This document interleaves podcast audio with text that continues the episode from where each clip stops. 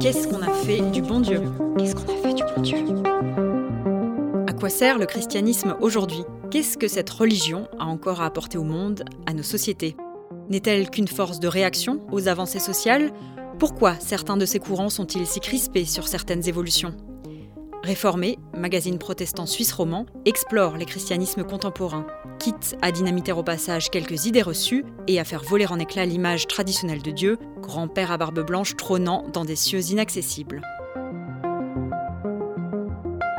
Épisode 1 Une spiritualité peut-elle être écologique? Ça vous est déjà arrivé de ne pas réussir à dormir la nuit en pensant à l'état de la planète? Ça vous est déjà arrivé de vous souvenir des heures que vous passiez en étant enfant dans l'herbe dehors, alors que maintenant vous vous retrouvez derrière votre bureau toute la journée? Ça vous est déjà arrivé de vous promener en forêt et de réaliser que vous n'arrivez pas à nommer un arbre sur deux, et je parle même pas des oiseaux, et vous vous êtes déjà demandé quand est-ce que vous l'aviez perdu, ce lien avec la nature? Ça m'est arrivé, il y a deux ans. Et c'est comme ça que je suis tombée sur les livres de Michel Maxime Heger. Il explique notamment qu'on peut renouer avec la nature par un travail intérieur, une démarche spirituelle. Ça m'a interpellée, j'ai eu envie qu'il nous explique cette pensée. Bonjour à vous, Michel Maxime Heger. Bonjour. Merci d'être avec nous. Bienvenue dans Qu'est-ce qu'on a fait du bon Dieu, podcast de Réformé. Vous êtes penseur, auteur, et l'une des toutes premières personnes en Suisse romande à avoir théorisé qu'un lien spirituel à la nature était nécessaire. Est-ce que vous aussi vous avez connu des moments de peur pour la planète? Et si oui, quand? Alors c'est vrai que depuis longtemps, par mon travail de journaliste, par mon engagement dans les ONG, j'ai été sensibilisé aux grands problèmes de la planète, aux grandes souffrances de la Terre. Mais je dirais que finalement, j'étais préoccupé, mais j'ai l'impression que pendant très longtemps, j'ai vécu ça sur un mode presque de dissociation. C'est-à-dire qu'en fait, euh, comme il y avait une forme de séparation entre ma tête et mon cœur, alors je comprenais bien au niveau de la tête, avec euh, les nombreux rapports que je lisais, euh, au niveau intellectuel, mais j'ai l'impression que je n'avais pas vraiment, je ne laissais pas affleurer, émerger toutes les émotions que ça pouvait en fait générer. Et c'est il y a une dizaine d'années, peu près 2011 où j'ai vécu un premier atelier de travail qui relie, qui est vraiment, voilà, où pendant plusieurs jours, on est en immersion dans la nature, on fait toutes sortes d'exercices de reliance et aussi de connexion justement à nos émotions et à notre cœur. Et c'est là que pour la première fois, j'ai ouvert un espace intérieur où plein, plein d'émotions et de sentiments ont pu s'exprimer par rapport justement aux problèmes écologiques. Alors il y avait la peur euh, par rapport à l'avenir, au futur, mais il y avait aussi une grande tristesse euh, sentiment d'impuissance, euh, peut-être parfois aussi beaucoup de colère, et puis, euh, oui, vraiment une forme aussi de, désarroi. En fait, c'est finalement des sentiments qu'on connaît bien aujourd'hui sous le terme d'éco-anxiété. Et au fond, c'est à partir de ce moment-là que je peux dire que j'ai appris, selon le mot du moine bouddhiste Thich à écouter en moi les échos de la terre qui pleure écouter en soi les échos de la terre qui pleure, justement, pour faire face à cette éco-anxiété. Vous réalisez aujourd'hui des stages euh, pour la traiter, notamment au sein de l'ONG Pain pour le Prochain et, d'Action de Carême. Et vous avez fondé euh, au sein de ces ONG en 2016 ce laboratoire de transition intérieure qui, quelque part, je crois, relie vos deux domaines de prédilection, le travail spirituel, personnel, intérieur et l'engagement militant. Vous vous définissez d'ailleurs, je crois, comme euh, méditant militant. Oui, alors je préciserais plutôt apprenti méditant militant parce qu'en fait, euh, cette articulation entre transformation de soi et transformation du monde, spiritualité, engagement, c'est finalement un processus qui n'est jamais euh, fini, qui n'est jamais achevé, on est toujours en train de commencer et c'est un processus qui demande beaucoup d'humilité. Donc je préfère me considérer comme un apprenti un apprenti mais qui a quand même une, certaine euh, expérience. J'avais envie de revenir euh, avec vous peut-être euh, sur votre parcours spirituel, le moment où il a commencé. Je crois que vous avez grandi dans un milieu catholique, un petit village du Jura bernois. Mais la grande tradition dans laquelle vous vous êtes ancré ensuite adulte, c'est l'orthodoxie. Est-ce que vous pouvez nous expliquer comment s'est passée cette découverte? J'ai grandi dans une famille catholique, euh, voilà, très pieuse, avec la messe tous les dimanches. Et puis, euh, après ma confirmation, au moment de l'adolescence, bah, il m'est arrivé ce qui arrive sans doute à beaucoup de personnes, c'est-à-dire que j'ai tout envoyé promener. Mais avec quand même en moi un sens profond du sacré euh, qui m'a en fait m'a habité depuis ma toute petite enfance. Pour moi, ça a toujours été évident que le réel ne se limite pas à ce qu'on voit, à ce qu'on peut toucher, mais qu'il y a une dimension d'invisible, qu'il y a une dimension de mystère. Il y a quelque chose qui nous, qui nous dépasse. Et tout ça m'a amené, après euh, mes études, après ma formation de journaliste, à, à partir pendant une année en Asie, où là j'ai fait un certain nombre d'expériences spirituelles très fortes, et au retour, eh bien, la question, c'était qu'est-ce que je fais de ces expériences finalement? Et c'est là que, en fait, à la faveur de certaines rencontres et lectures, je me suis vraiment mis en chemin. Alors d'abord, ça a été tout un passage par le bouddhisme zen, la pratique de zazen. Et puis, c'était au moment d'une de ces grandes séchines d'une semaine, où on médite des heures et des heures, que je peux dire, c'est comme si la figure du Christ avait réémergé du plus profond de mon être. J'ai toujours, c'est un petit peu comme, vous savez, vous avez ces épaves au fond de la mer et tout à coup, il y a un bout d'épave qui, euh, comme, se détache et remonte à la surface. Et à partir de là, c'était très interpellant, donc j'ai commencé à me remettre en quête de mes racines chrétiennes, mais avec euh, trois exigences. La première, c'était de vraiment redécouvrir ce que j'avais dans ce dans quoi j'avais cheminé jusque-là, c'est-à-dire une vraie tradition, une tradition dans laquelle il y avait une relation maître-disciple ou ancien et puis voilà euh, euh, cheminant qui était encore forte, et puis surtout une pratique de transformation spirituelle. Alors à côté de ce foisonnant cheminement spirituel, vous avez aussi un parcours professionnel qui est marqué par des convictions écologiques, puisqu'après des études de sociologie, vous avez démarré un parcours de journaliste engagé avant de rejoindre différentes ONG Nord-Sud, dont pour le prochain. À quel moment vous avez compris qu'il existait un lien entre vos convictions écologiques et la spiritualité? C'est lors de ce moment dont vous nous parliez tout à l'heure où, toutes ces émotions sont remontées. C'était où? C'était quand? Le lien avec l'écologie, ça s'est vraiment fait euh, exactement en 2004. Euh, il y a vraiment eu là un moment de cristallisation. C'était un grand forum sur écologie et spiritualité qui a eu lieu en Savoie au monastère bouddhiste de Karmaling où j'intervenais justement comme orthodoxe et qui a rassemblé, pendant trois jours, il y a plus de 1000 personnes qui sont venues, et qui a rassemblé en fait des représentants des mouvements écologiques. Il y avait par exemple l'agroécologiste Pierre Rabhi, il y avait toutes sortes de figures comme ça, et puis de l'autre côté, des représentants des traditions spirituelles. Il y avait les Indiens Kogi, il y avait Jean-Marie Pelt, enfin vraiment toutes les personnalités étaient là. Et pour moi, ça a été trois jours absolument extraordinaires. Et là, en fait, je dirais, j'ai compris trois choses.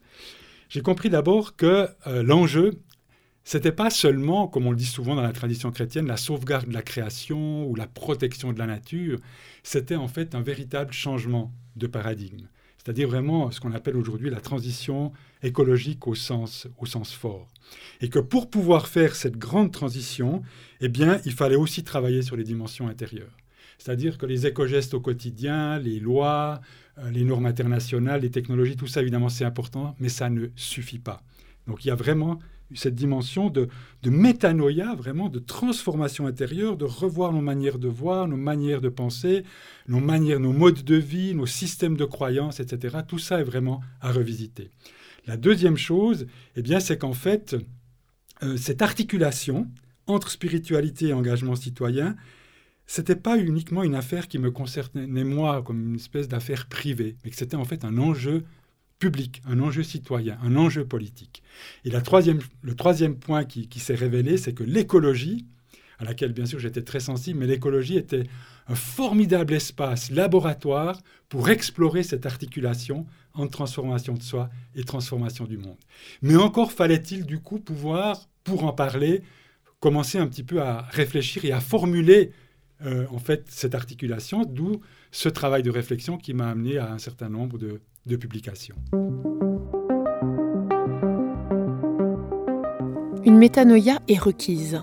Comme son étymologie grecque le signifie, elle implique un changement, méta, de l'esprit, nous, un retournement de tout notre être, mais aussi une série de dépassements qui représentent une forme de désespoir, au sens d'un détachement libérateur par rapport à tous les espoirs projetés sur des réalités extérieures qui peuvent nous déresponsabiliser et infantiliser. Une telle mutation est une condition pour devenir une personne. Une clé aussi pour grandir, réaliser le soi cosmo-humano divin.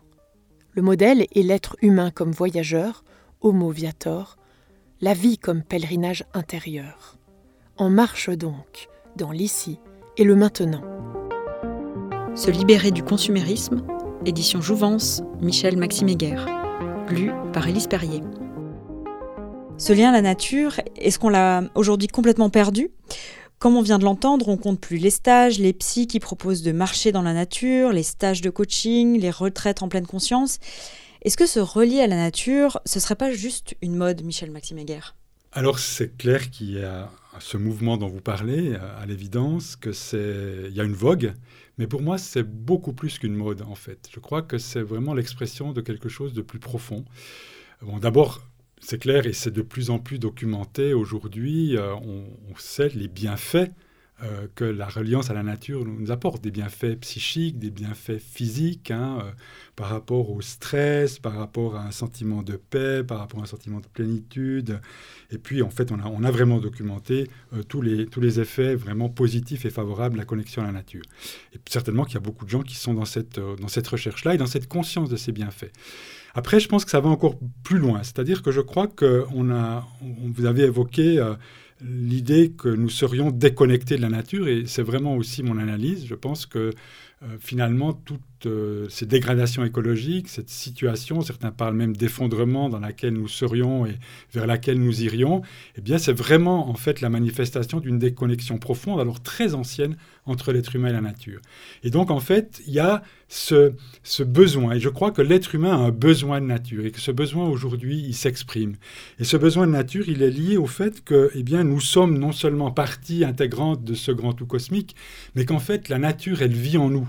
La nature, elle vit en nous avec tous ces règnes, le règne minéral, le règne végétal, le règne animal.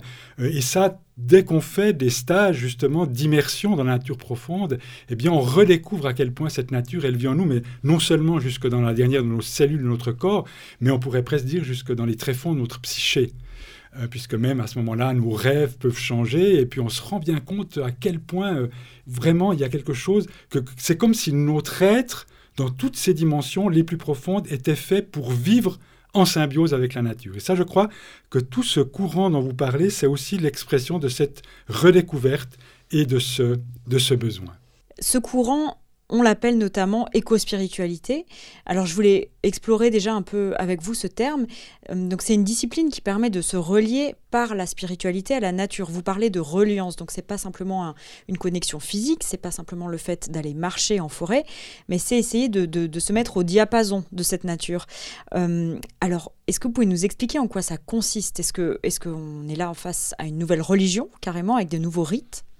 Alors pour moi, c'est vraiment important de ne pas faire de l'éco-spiritualité une nouvelle religion ou une nouvelle euh, idéologie, euh, justement avec euh, son corpus de croyances, de dogmes, avec ses gourous, ses temples, ses rites, même s'il y a des rites, même si effectivement il y a un certain nombre de discours là autour. c'est ne pas faire de l'éco-spiritualité une religion parce qu'en fait, il ne s'agit pas non plus de faire de la nature une nouvelle divinité.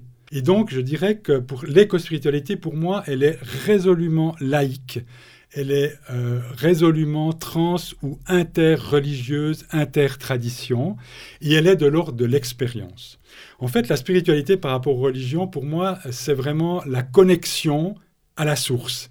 Alors que peut-être qu'on pourrait dire que les religions, ce sont comme les fleuves qui découlent de cette source et dont la vocation devrait être de permettre de revenir à la source, même si parfois elles sont tellement euh, pleines de limons et de choses qu'elles elles peuvent faire obstacle pour ce retour à la source. Dans l'éco-spiritualité, ce qui est important, c'est le fait de parler d'éco-spiritualité et pas de écologie et spiritualité. C'est-à-dire que pour moi, c'est un néologisme, mais qui aide aussi à sortir des dualismes, comme s'il y avait d'un côté la spiritualité et de l'autre côté l'écologie, comme s'il y avait d'un côté l'être humain et de l'autre côté la nature, alors qu'en réalité, il s'agit d'entrer dans une conscience de leur unité profonde. Quelles sont les figures dans, cette tradition qui vous inspirent personnellement? D'abord, euh, François d'Assise, quand même, vraiment, bon voilà, grande figure religieuse catholique euh, du XIIe siècle. Euh, Jean-Paul II, le pape Jean-Paul II, on avait fait le patron des écologistes. le pape François, qui a écrit une formidable encyclique, Laudato Si, sur l'écologie, premier grand encyclique uniquement consacré à l'écologie, a pris son nom, a pris son prénom. Et puis, alors pourquoi François, pourquoi François d'Assise? Eh bien, d'abord à cause de son extraordinaire cantique des créatures.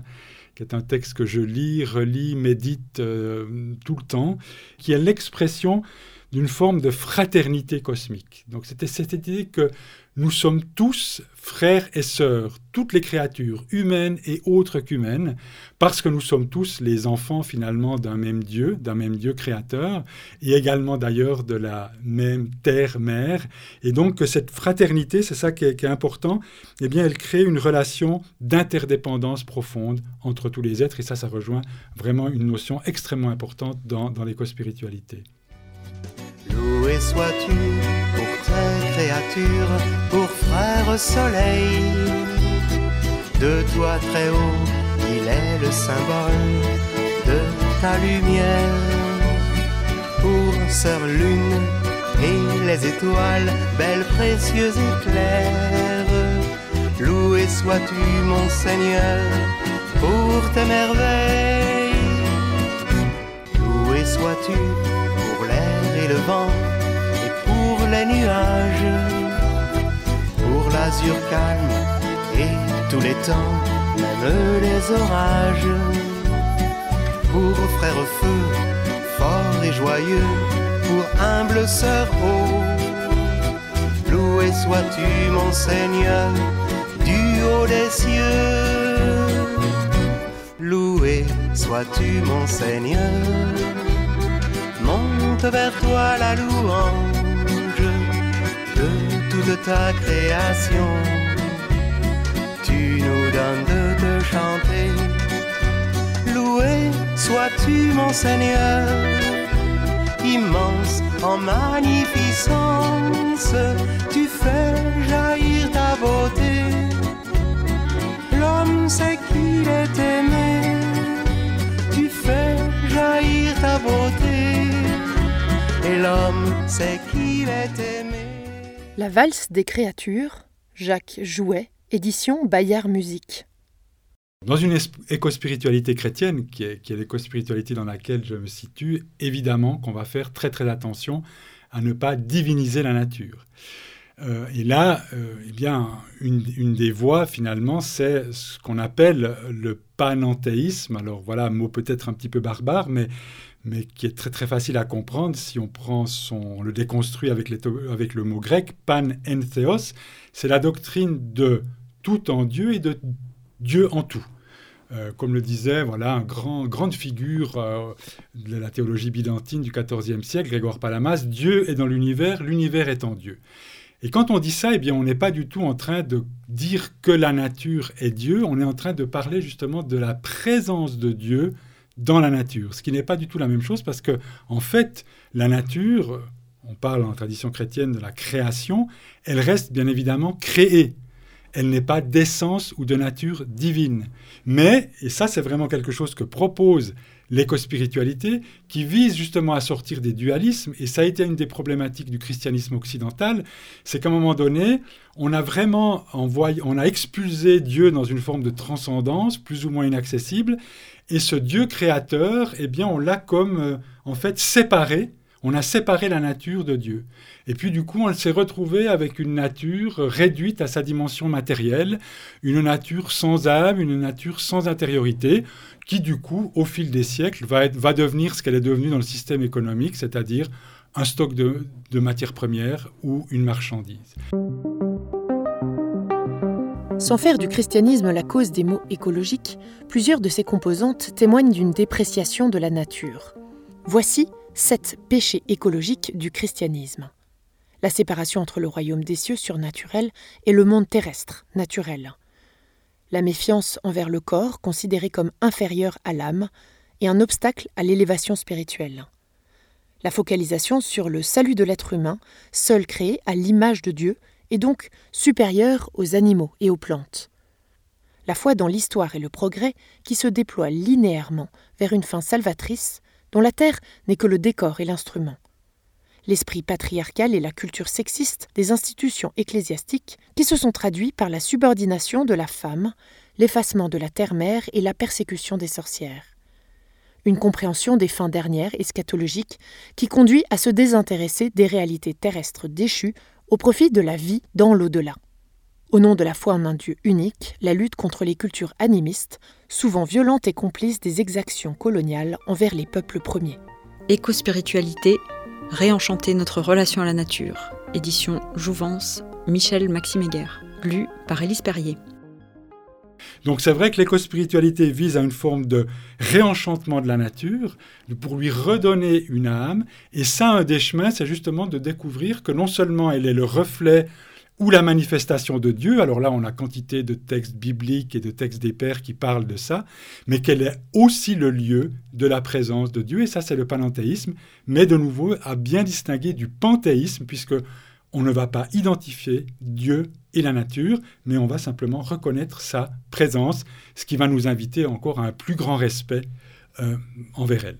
Euh, d'après vous, vous qui, creusez ça maintenant depuis longtemps, qu'est-ce que le christianisme a apporté de spécifique à, l'éco-spiritualité? Quelle est un peu la particularité ou la force de, de cette vision chrétienne de l'éco-spiritualité? Alors d'abord, il y a cette notion de création. C'est quand même important de souligner que dans la tradition chrétienne, comme dans la Bible d'ailleurs, on ne parle pas véritablement de la nature, mais on parle de création. Et je trouve que c'est un mot, alors qui passe parfois difficilement aujourd'hui dans le, dans le grand public parce que c'est très connoté religion, justement, religion chrétienne, mais c'est quand même une notion pour moi extrêmement riche qui est à revisiter parce qu'en fait, dans le mot de création, eh bien, en réalité, on est déjà au-delà du dualisme puisque le mot création implique un Dieu créateur, donc implique un lien profond, on pourrait dire ontologique, c'est-à-dire lié à l'être profond de toute la nature et de tous les êtres naturels avec ce Dieu qui les a créés. Donc là, et puis, ce qui est intéressant dans la création, c'est que cette création, elle est à la fois humaine et autre qu'humaine, puisque dans la création, on a tous les règnes, on a les animaux, on a les végétaux, on a les minéraux et on a les êtres humains. Et donc, on est tous des créatures, et donc par là même, on sort aussi de ce grand problème du dualisme entre l'être humain et les autres créatures. Donc si on revisite cette notion de création, je pense qu'on peut avoir quelque chose d'extrêmement fécond euh, aujourd'hui pour justement développer une éco-spiritualité entendable par notre époque. Justement, il me semble que c'est ce que fait ce christianisme et qui, repense euh, cette notion de création et qu'il a développé cette notion, il me semble, d'intendance quelque part, où l'être humain est, quelque part une sorte de, steward, le steward, donc le, berger responsable. Je crois que vous préférez le mot de jardinier d'ailleurs. Pourquoi? Alors ça, c'est une autre spécificité de la tradition chrétienne et qui touche non pas à la création en tant que telle, mais à la place ou retrouver la juste place de l'être humain dans la création. Effectivement, cette notion d'intendance. Alors, euh, moi, je préfère celle de jardinier ou jardinière de la création. Euh, parce que, en fait, pour moi, le mot intendant, qui est effectivement l'expression un petit peu canonique aujourd'hui dans l'écologie chrétienne, qui est fondée sur le verset biblique euh, Genèse de 15, voilà, où quand Dieu place l'être humain dans le jardin pour ensuite, euh, en fait, garder et cultiver le sol, garder et cultiver le jardin. Donc ça, c'est un peu le, le, fondement biblique de cette, de cette posture. Le problème avec le mot intendant, d'ailleurs le pape François, et j'aime pas beaucoup cette expression, parle même d'administrateur responsable, c'est que pour moi, ça, ça ne permet pas vraiment de sortir d'une posture qui peut rester anthropocentrique et qui peut en fait continuer à avoir une relation finalement assez instrumentale à la nature, euh, voire à continuer à considérer la nature avant tout dans sa dimension matérielle. Alors quand on parle d'intendant ou de jardinier de la création ou de jardinier de la création, il faut tout de suite définir des critères pour qualifier en fait cette intendance. Alors c'est vrai que l'intendance, euh, quand on est attendant, on, reçoit quelque chose qu'on doit gérer au nom de quelqu'un et on a des comptes à rendre. Donc ça, on n'est pas propriétaire. Donc en principe, on n'a pas de droit de domination. Donc ça, c'est le côté positif. Mais je dirais parmi ces critères, il y a d'une part le fait d'être vraiment dans un respect de l'intégrité de la création. Il y a aussi le fait d'être dans ce regard réenchanté. Donc vraiment, pour moi, ça doit s'accompagner de ce regard réenchanté sur la nature où on voit justement cette présence de Dieu dans la nature et où on voit, on reconnaît aussi une valeur en soi à chaque créature, c'est-à-dire indépendamment de l'utilité qu'elle pourra avoir pour l'être humain. Et puis finalement, l'exemple même, euh, le modèle d'intendance, eh bien, c'est le Christ, c'est la figure de Jésus, euh, de douceur, euh, d'humilité, de service et d'amour. Et c'est ça, en fait, les grandes vertus du jardinier ou de la jardinière de la création. Et j'aime mieux cette notion de jardinier parce que pour moi, ça renvoie à la permaculture avec ses grands principes, prendre soin de la terre, prendre soin en fait de l'autre et avec cette dimension d'équité. Et au fond, on pourrait dire que l'éco-spiritualité chrétienne, c'est comme développer une forme de permaculture ou de permaculture spirituelle chrétienne. Permaculture, justement. Alors, la force de l'éco-spiritualité, c'est que c'est tout sauf un concept. En fait, ce sont des pratiques avant tout. Est-ce qu'on peut parler un peu de cet aspect? Vous-même, Michel euh, Maxime comment est-ce que vous faites pour vous relier à la nature? C'est quoi vos pratiques à vous?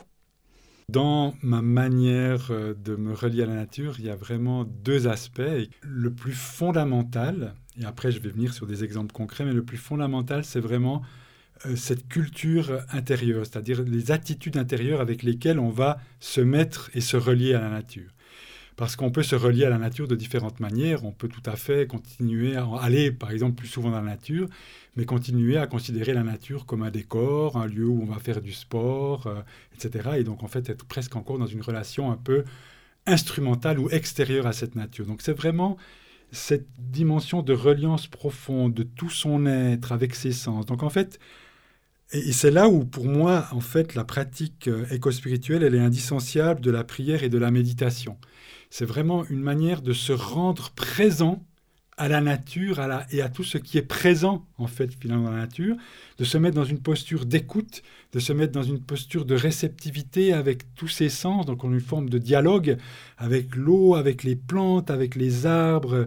Et puis, important quand on va dans la nature ou qu'on veut se relier à la nature, c'est de ne pas y aller comme ça, en, de nouveau, avec, euh, c'est l'être humain qui va vers, mais c'est plutôt de se mettre dans un état d'accueil et de réceptivité et j'aurais presque envie de dire, même par exemple dans une promenade, de laisser la nature venir vers nous et de se laisser comme appelé par les êtres de la nature. Et on, voit bien quand on va se promener, tout à coup, il y a un lieu, il y a un espace où on va se sentir comme attiré, comme en fait euh, avec lequel on va entrer en relation. Donc prendre le temps de s'arrêter, prendre le temps d'écouter, de regarder et donc en fait de, de s'émerveiller. Hein. Donc il y a vraiment ce double mouvement à la fois d'alignement intérieur pour pouvoir vraiment ensuite se mettre en résonance et en présence avec la nature.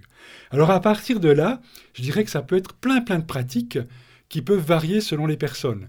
Alors moi-même, c'est vrai que j'aime beaucoup méditer euh, dans un espace de nature. Euh, voilà, j'ai la chance, en habitant au Bonne, d'être très près de l'arboretum. Et là, on a nos, petits coins euh, au bord de l'Aubonne, voilà, très, très, très privilégiés pour aller méditer. Où j'aime bien méditer en face de mon, de mon jardin. aussi important pour moi, c'est la relation avec les arbres. Et ça, c'est c'est une pratique qui est très intéressante, de, commencer à, par exemple, à, et on, propose ça dans les ateliers qu'on fait, en particulier dans les parcours, de, de se laisser choisir par un arbre et puis d'entrer semaine après semaine, jour après jour, dans une relation plus profonde avec cet arbre. Euh, ça peut être voilà, de simplement aller le visiter régulièrement. À un moment donné, on peut peut-être le toucher, on peut apprendre à le saluer, ça ira peut-être à un moment donné jusqu'à lui faire un câlin. Ou, voilà. Et puis, on peut aussi... Euh, autour de cet arbre, c'est toujours très bien, par exemple, faire des petits rites. Alors, euh, vous pouvez, euh, autour de cet arbre, par exemple, avoir un petit, un petit cairn comme ça, euh, un petit monticule où vous allez déposer tous vos soucis, toutes vos peines, et puis de l'autre côté, toutes vos joies, toutes vos gratitudes, parce que c'est aussi une façon de, cultiver ces émotions-là. Après, moi, je sais aussi aller nager, hein, se baigner dans le lac. Euh, et puis, moi, j'ai un jardin, donc euh, planter les mains et les doigts dans la terre. Mais après, on n'a pas forcément besoin d'un jardin. Peut-être juste de faire une petite plantation euh, sur son balcon, ça peut déjà être en fait une connexion à la nature.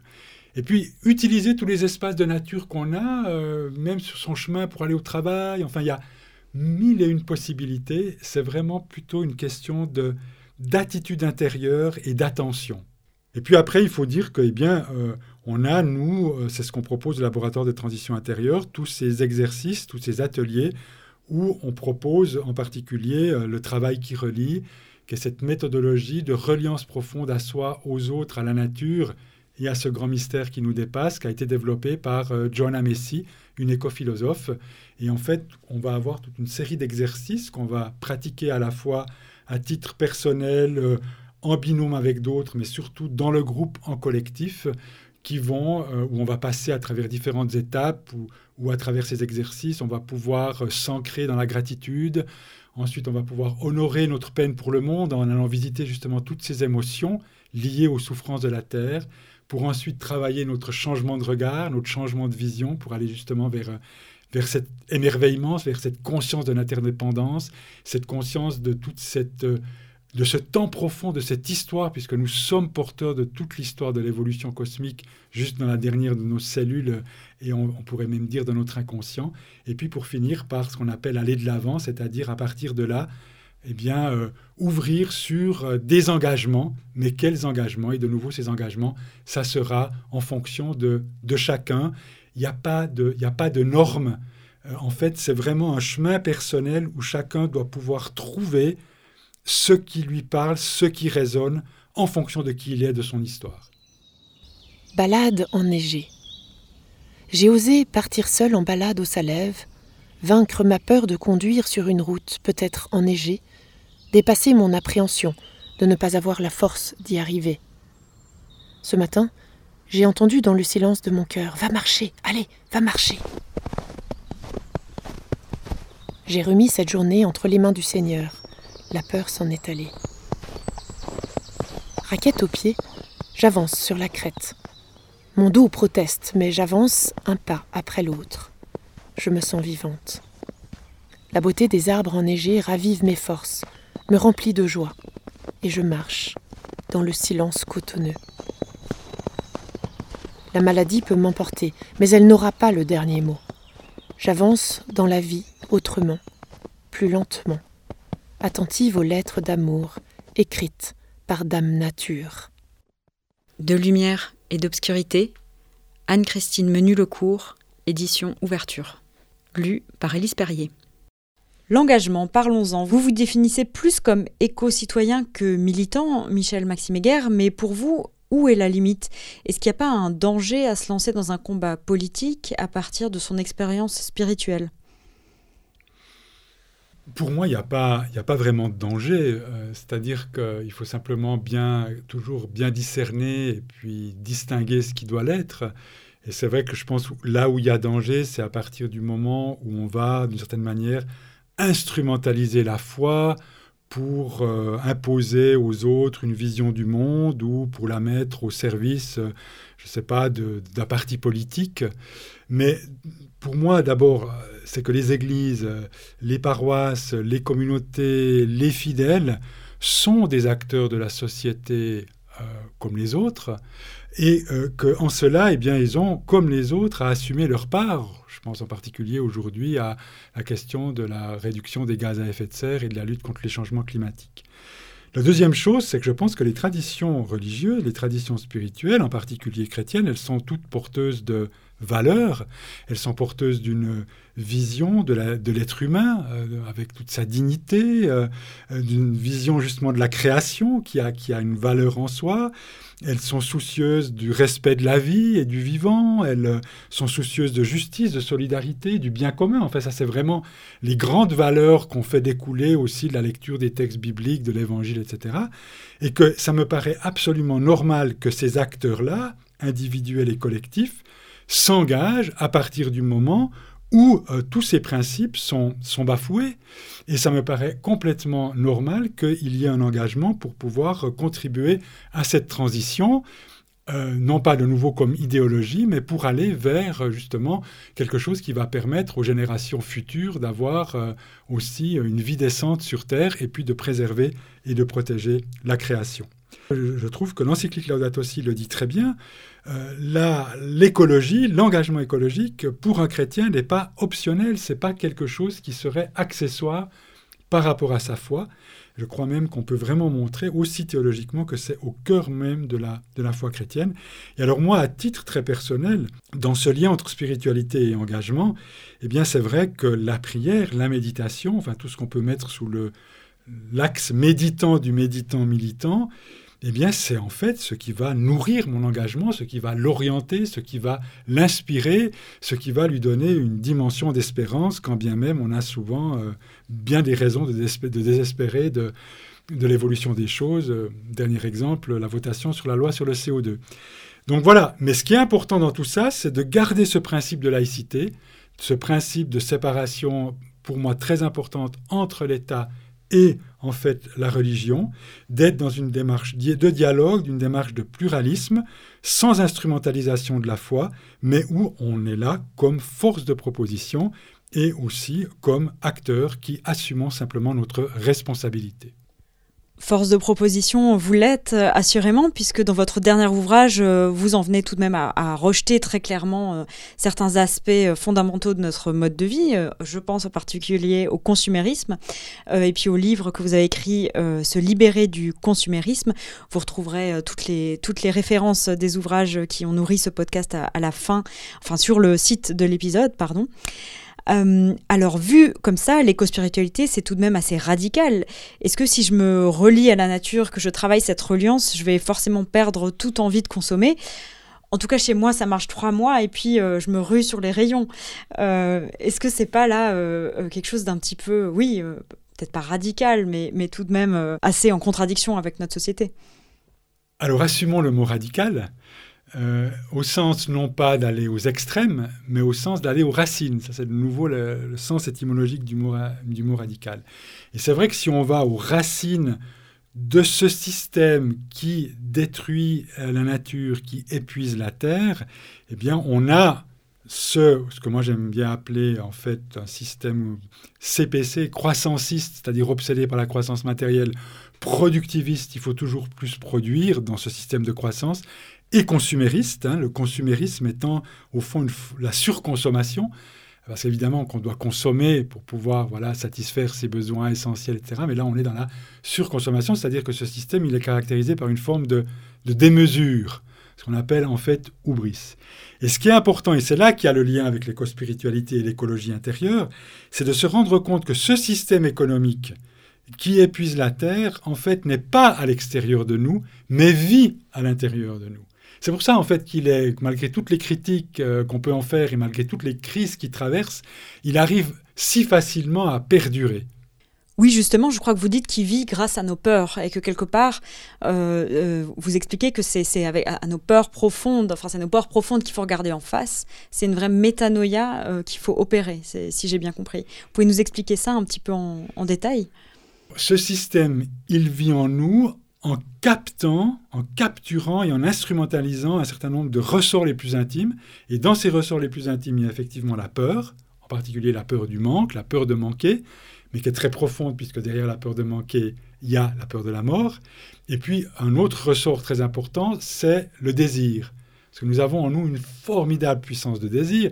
Les pères de l'Église, d'ailleurs, lisent cette puissance de désir pour dire à quel point elle est elle est de l'ordre de notre être profond et à, quel point aussi elle est d'une certaine manière infinie.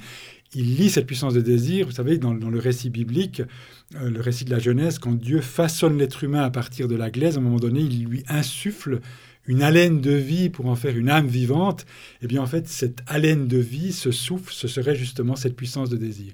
Donc cette puissance de désir, c'est aussi ce qui est à la source de nos, nos aspirations les plus élevées à l'amour, à la beauté, à la justice, à la solidarité.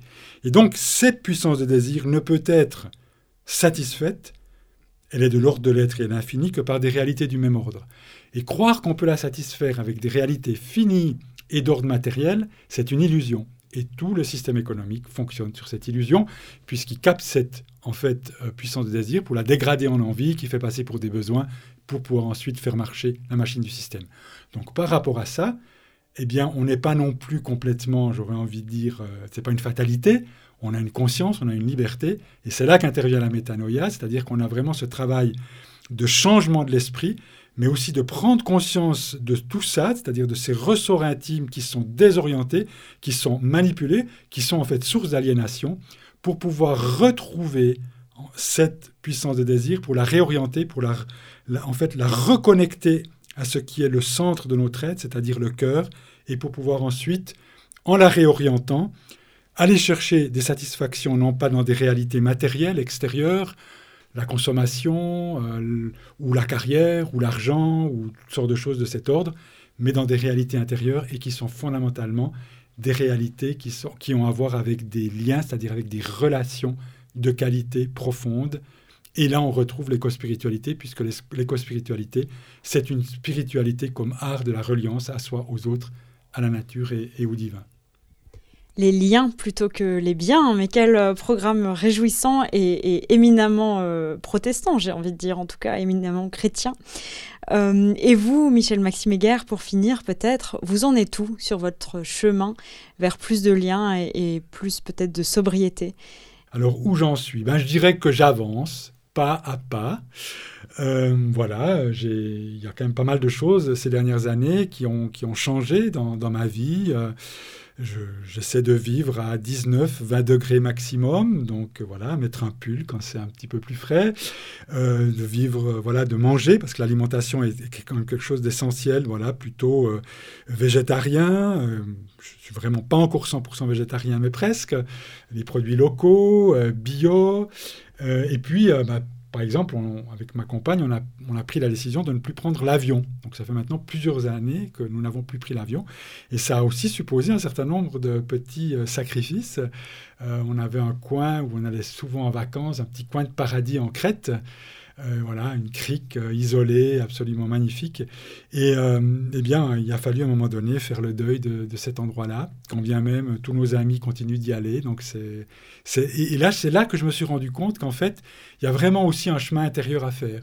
Et donc, du coup, ça nous amène à dire, mais pourquoi est-ce qu'on va là-bas? Qu'est-ce qu'on va y chercher? Est-ce qu'on va y chercher? Est-ce qu'on pourrait pas finalement peut-être le trouver ici? Je sais pas, dans un lac de montagne ou plus proche, plus proche de chez nous. Mais dans tout ça, pour moi, ce qui est important, c'est d'abord de me rendre compte que je reste, et c'est pour ça que c'est un chemin d'humilité, en fait, fondamentalement plein d'incohérences et de contradictions. Euh, alors, il y a la cohérence, pour moi, ça n'existe pas, mais en fait, la cohérence, c'est la tension vers plus de cohérence, dans une conscience de plus en plus grande de toutes ces incohérences, mais sans culpabilité, c'est-à-dire euh, sans quelque chose qui nous enferme, ou qui nous écrase, mais dans quelque chose qui justement nous connecte à ce désir, parce que finalement l'éco-spiritualité, la transition vers la sobriété, pour moi, on ne devrait pas être dans une écologie du il faut, ce qui est malheureusement encore trop souvent le cas, mais dans une écologie du désir. Et finalement, tous ces éco-gestes, tous ces changements de mode de vie ne prennent sens et ne deviennent durables que s'ils sont profondément ancrés dans l'être. Et j'aurais envie de dire que s'ils découlent comme organiquement de tout ce chemin de transformation intérieure et de relation profonde à la nature, c'est-à-dire finalement c'est un chemin d'amour, parce que si dans cette reliance profonde à la terre, à la nature, eh bien je, j'entre de plus en plus dans une relation d'amour, eh bien cette dimension d'amour va, va m'amener, va m'appeler, j'aurais presque envie de dire organiquement, à vouloir en prendre soin, à la respecter et à en prendre soin. Et donc, du coup, eh bien, va aussi m'inviter, m'appeler à être de plus en plus attentif à tout ce qui, dans ma vie très quotidienne, fait qu'en réalité, je n'en prends pas soin. Et l'important, c'est d'entrer dans le mouvement, comme on entre dans une danse, et puis chaque jour d'essayer de faire un petit pas de plus, comme les, les pèlerins sur le chemin de Compostelle. Est-ce que vous avez l'impression que votre monde s'est élargi depuis que vous avez pris ce chemin d'éco-spiritualité, que quelque part pour vous la planète est plus grande parce que vous vous êtes relié à plus de gens, à plus de lieux? Mais pour moi, c'est pas la quantité des liens. Alors c'est vrai que c'est un petit peu moins de biens, plus de liens. Euh, le danger, c'est de se dire, euh, c'est le plus. Et pour moi, c'est vraiment plus important encore, c'est la profondeur et la qualité de ces liens. Alors on retiendra donc que l'éco-spiritualité est un vrai cheminement personnel, euh, qui n'a pas une méthode mais qui en a des dizaines. On espère que cet échange vous a permis d'enrichir votre propre chemin, chers auditeurs, chères auditrices. Merci d'avoir été avec nous, Michel Maxime Guerre, pour ce premier épisode. Merci de votre invitation.